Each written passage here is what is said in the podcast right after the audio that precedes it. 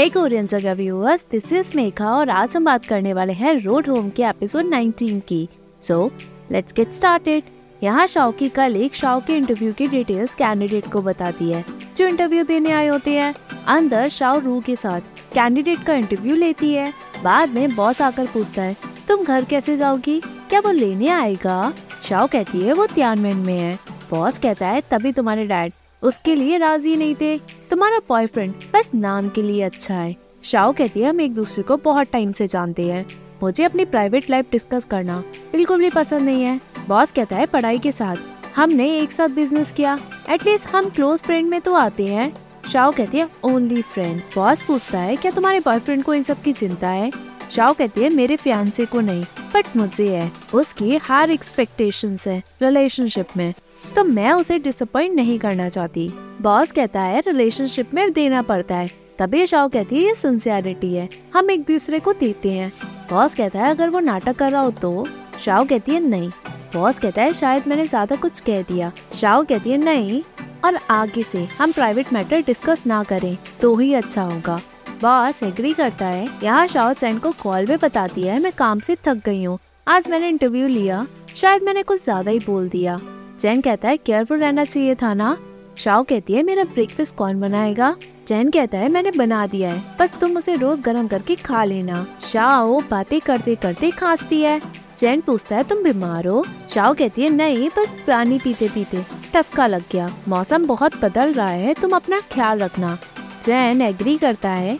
Shao पूछती है, तुम मुझे मिस कर रहे हो क्या? जैन कहता है, मेरे कलीग है पास में, मैं ज़्यादा तेज नहीं बोल सकता। शाओ कहती है, पहले बताना चाहिए था। तुम मुझ पे हंस रहे हो क्या? जैन मना करता है शाओ कहती है, जाने से पहले कुछ अच्छा ही याद हो। तभी जैन के पीछे कलीग आता है। जैन कहता है हाँ मैं तुम्हें मिस कर रहा हूँ।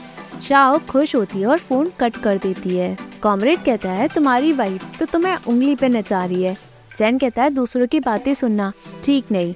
कॉमरेड कहता है, मैं सुनना नहीं चाहता था, बस मैं आपको ढूंढ रहा था। जैन पूछता है, क्या हुआ?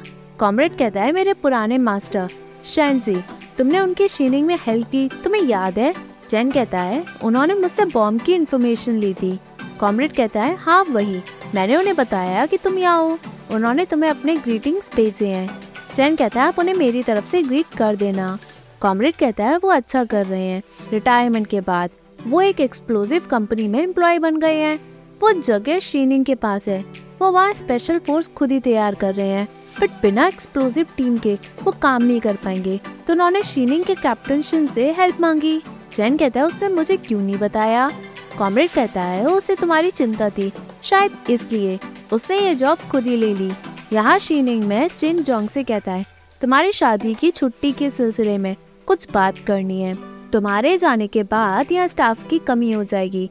अपनी वाइफ से ये फेवर मांग लो, तुम शादी के बाद शीनिंग में रहने आ जाना। मैं तुम्हारी शादी की जगह के लिए खुद पे कर दूँगा। जोंग कहता है मत दो, मैं खुद दे दूँगा। जोंग यहाँ रहने के लिए मान जाता है। जिन कहता है, पहले अपनी वाइफ से पूछो, उससे बिना पूछे डिसीज़न मत लो। शादी फेन होने का कारण है कि तुम अपने करियर को प्रायोरिटी देते हो। तुम हमेशा एक्सपेक्ट करते हो कि तुम्हारा पार्टनर तुम्हें अनकंडीशनली ज़रूरत से ज़्यादा दे, वो भी तो किसी की बेटियाँ है। अगर वो तुम्हारे साथ है तो वो बहुत अच्छी है। ऐसे इंसान के साथ, तभी चैन रुक जाता है बहाना मार के, बाहर निकलता है। तभी जिन के पास चैन का कॉल आता है। चैन पूछता है, तुमने ट्रांसफ़र की बात की? जिन कहता है हाँ वो गॉन हाई सिटी है। मतलब न्यू मिशन है। चैन कहता है, वहाँ कोई मिशन है? तुम चले गए तो शीनिंग का क्या होगा? जिन कहता है, क्या मैं हैंडल नहीं कर सकता? चैन कहता है, कर सकते हो। जिन कहता है, वैसे भी, तुम्हारा ट्रांसफ़र हो गया है। इधर की चिंता मत करो। चैन कहता है, मैं सब जानता हूँ। इस साल बहुत सारे नए मिशन है और लोगों की कमी है। जिन कहता है, ये सब मैं देख लूँगा। तुम वहीं रहो और शीनिंग की चिंता मत करो। और हाँ अगर तुम्हारी शादी होती है तो क्या मैं नान के लिए बोर्डिंग स्कूल देख लूँ? चैन कहता है, मैं उसका ख्याल रख लूँगा। पर चीना मुझे वहाँ बुलाना चाहते थे। बट मेरी जगह तुम वहाँ जा रहे हो। जिन कहता है, मैं तुम्हारे क्लोज हूँ। वैसे भी ये मेरी जॉब की रिस्पॉन्सिबिलिटी है।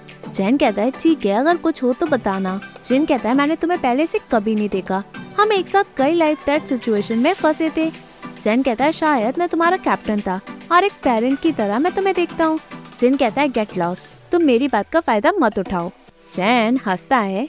जिन पूछता है, मेरा बेटा नान ठीक तो कर रहा है ना? वो परेशान तो नहीं कर रहा, लेकिन अगर कर रहा है तो उसके लिए मैं एक रूम देख लूँ। चैन कहता है, नहीं, वो तुमसे ज़्यादा समझदार है। शाओ उसे बहुत पसंद करती है, जिन कहता है शाओ जैसी वाइफ किस्मत वालों को मिलती है।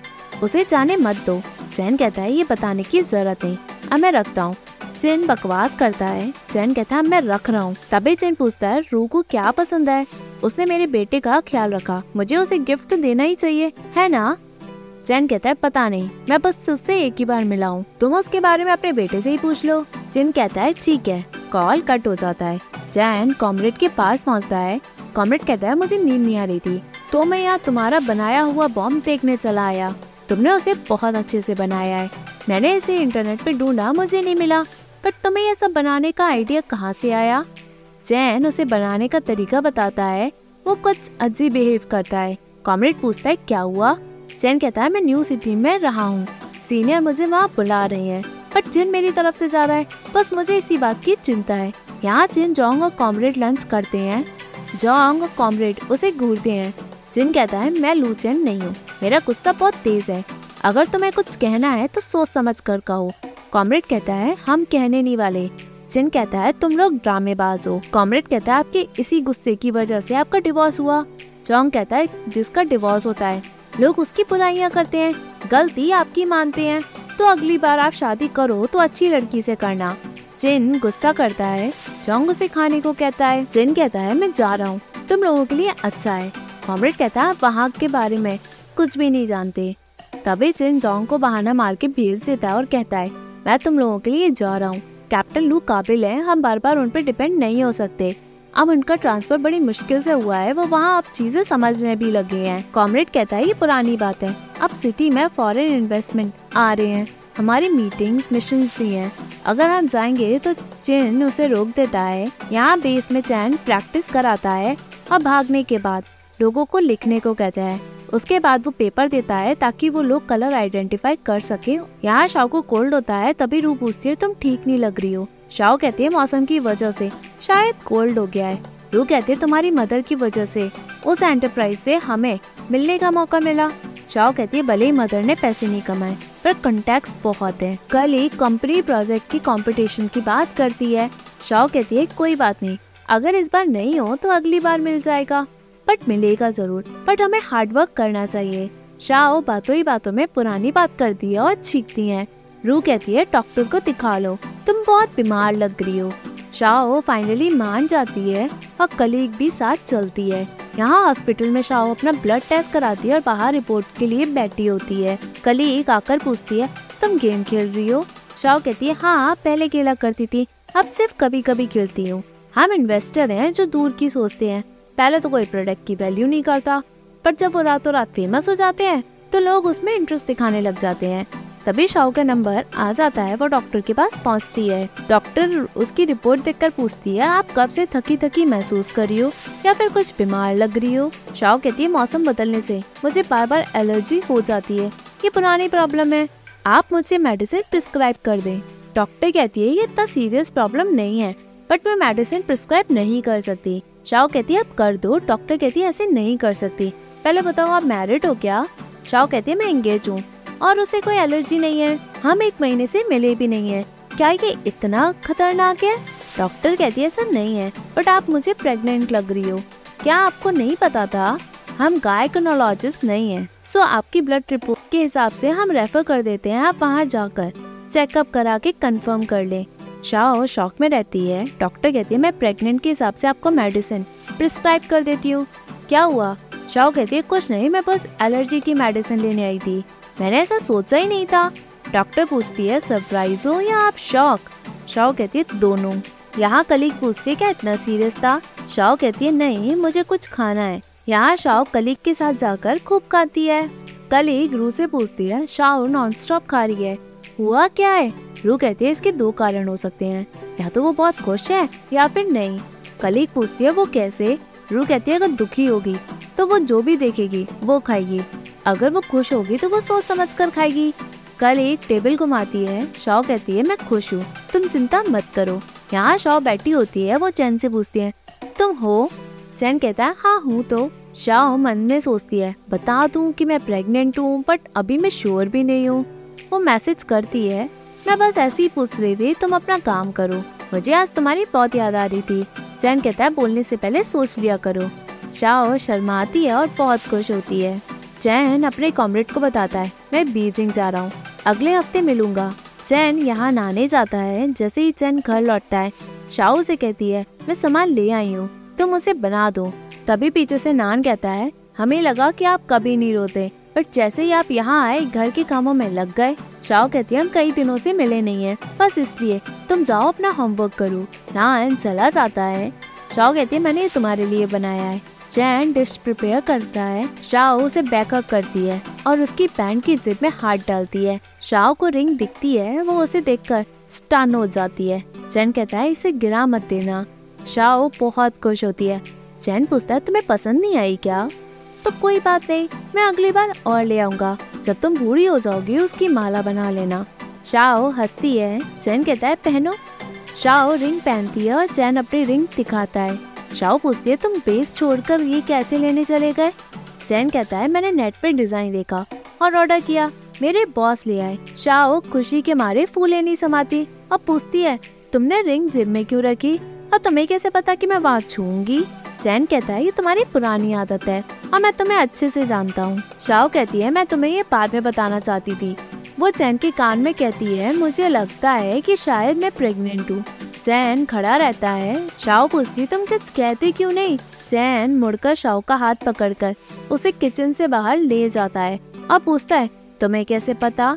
शाओ कहती, गलती से पता चल गया बट मैंने चेकअप नहीं कराया। मैं तुम्हारा वेट कर रही थी। चैन उसे खुशी से हक करके पूछता है, तुम्हें कुछ अजीब फील हो रहा है क्या? शाओ मना करती है।